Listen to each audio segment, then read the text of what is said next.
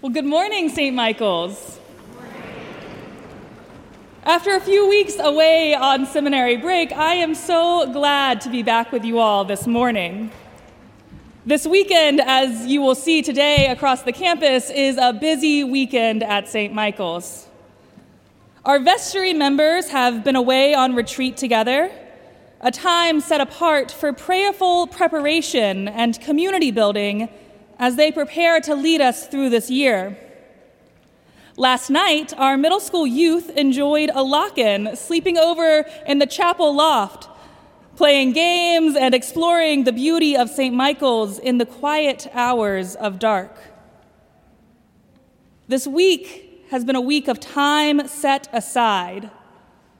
And how timely with our gospel this morning.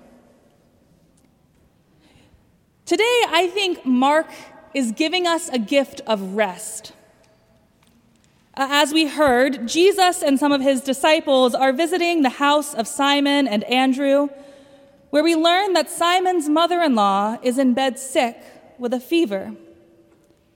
And even with the cultural expectations of women to perform hospitality and all of these male visitors in her home, the mother-in-law, who was not granted a name, unfortunately, she is still in bed sick. And good for her. She doesn't just say, like, oh, it's nothing, and pushes through like so many of us, like I am wont to do. She's not trying to fight off any sense of vulnerability to perform for others. No, she's in bed when Jesus finds her. And it is in that rest that she allows herself to be healed. She gives space and vulnerability in resting to be touched by Jesus, and she is indeed healed, lifted up. For those of us who know what it feels like to experience the true healing power of Christ in our lives, it is a deeply vulnerable thing. To give oneself over, relinquishing control, giving in to the ultimate trust of that which we cannot see, it is no small thing. And then after Jesus has laid hands on her, cured her from her illness, Mark writes, she began to serve them. Now, in my modern understanding, I maybe imagine she put on a kettle for some tea or prepared a platter. Could be, but I think what Mark is really trying to tell us is more than that, because in the original Greek, the word that Mark uses for service is diakonos. To the early Christians who Mark was writing to, that is strong language. Service, absolutely, but something more. A strong sense of service that comes from within, the very same word from which we name our sacred order of deacons. Those who serve as the link between the church and the world, service that is vocational, service that puts the need of the world in a focused view in order that others may be healed through the love and generosity of God. Because this nameless mother-in-law has taken time to rest, because she has given up control of trying to do it all by herself, because she has given herself over to Christ in vulnerability to accept his loving, healing power, she is able to embody diakonos. She becomes like a deacon and she serves. Well, word clearly begins to spread because soon many others who are sick or held by demons are brought to him. The whole city was at the door. I feel that phrase so heavily.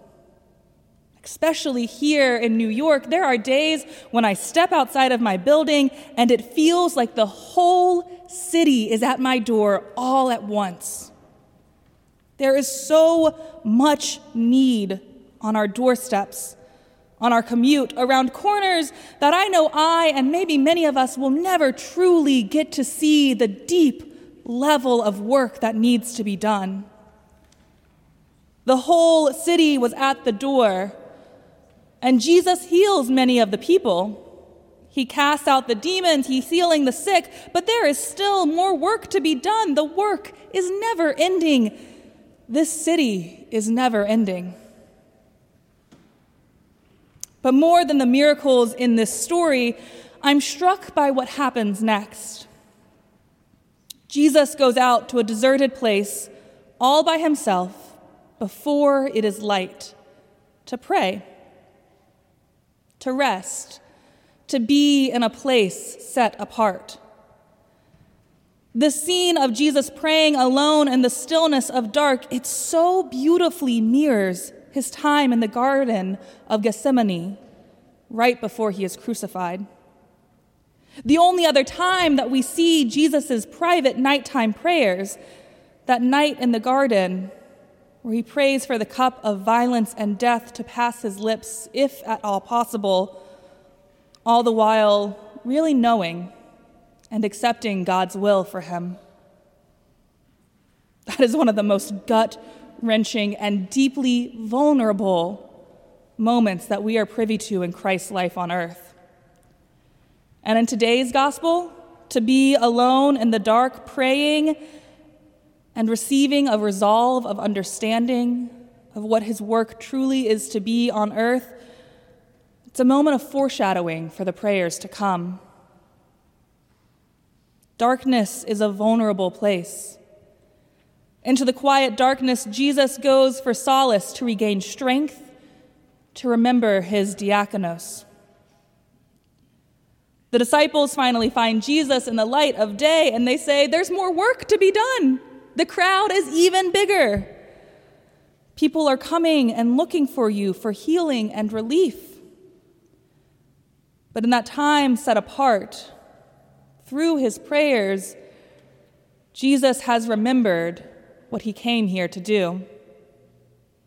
And he responds, "Let us go on to the next towns, so I may proclaim my message there, for that is what I came out to do." He doesn't discount that there is still work to be done here. He doesn't say, like, "This city's had enough of me," or "They're not important." No, he's not saying that. And I imagine it's a really hard choice to make. Every time I step out into the city and I'm faced with the overwhelming need, when I'm faced with hard realities and hard choices, some moments when I can help, and more often than not, moments where I feel all I can offer is a sincere smile and acknowledgement of humanity. And I grapple with the discomfort of not being able, or in my deepest worries, willing, or I don't know what it is, those hard choices that each of us face every time we are here on the streets. It is heartbreaking. Not because those neighbors aren't important or the need isn't dire. It is, and they are. I have to imagine that Jesus felt conflicted as he moved on to the next town. But well-rested and reaffirmed in his call to service, Jesus leads his disciples, and they continue their journey. Because by recentering the mission for which he was put on this earth to live out, by recentering the work which God has called him to do, Jesus gives us an incredible example of staying on task and remembering the big picture. Because Lord knows that there will always be more to do. There will always be another email, another call to make, just one more thing to accomplish before I head out of the office on Fridays. There will always be just one more. Things that are noble and good and worthy of our attention, but when that takes us away, when that fixation takes us away from our diakonos, it is no longer serving the world. It is only serving this secular sense of urgency that we all fall victim to. A deep human desire for control that sucks us into the belief that we and only we can fix the thing. If we want something done right, we got to do it ourselves, right? No, Jesus says no. He leaves the crowd full of people who he could help. But if he stayed there in that one spot, all the time, only that town, only those people would hear the message of the gospel, would hear the love of God. It doesn't mean that it's a first-come, first-served situation. Absolutely not. This is a story of Jesus trusting in God, trusting in the message, and frankly, trusting in God's people, all of us. Because the story that we got in today's gospel, it is a small part of the story. It is just the beginning, chapter 1, really. And as the story goes on, he continues to spread his message.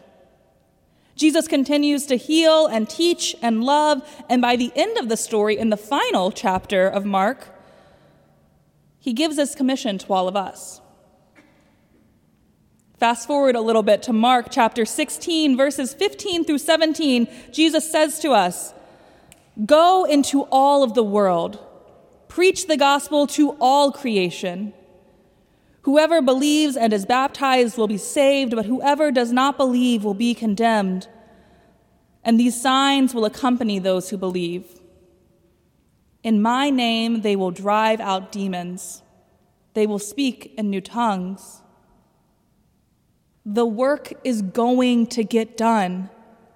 We have been commissioned to continue spreading the story. Jesus trusted and the hard decision to look at the big picture, to disengage in false urgency. In that, he empowers all of us to spread the gospel in our words, deeds, and love every day. He empowers us to remember our diakonos. Oh, but it is hard, and how do we stop ourselves from holding on so tightly to that desire for control and urgency? How do we trust enough to be in the same vulnerability of Simon's mother-in-law, to open ourselves to healing? The gift of the story is rest. Jesus goes into the darkness to pray. Following in his example, the vestry went on retreat. The youth spent the night together in the church. We rely on these places and times set apart to allow ourselves the rest and reset, which prepares us for the service. How will you claim your rest? And really claim it. Where will you go to remember your diakonos? Amen.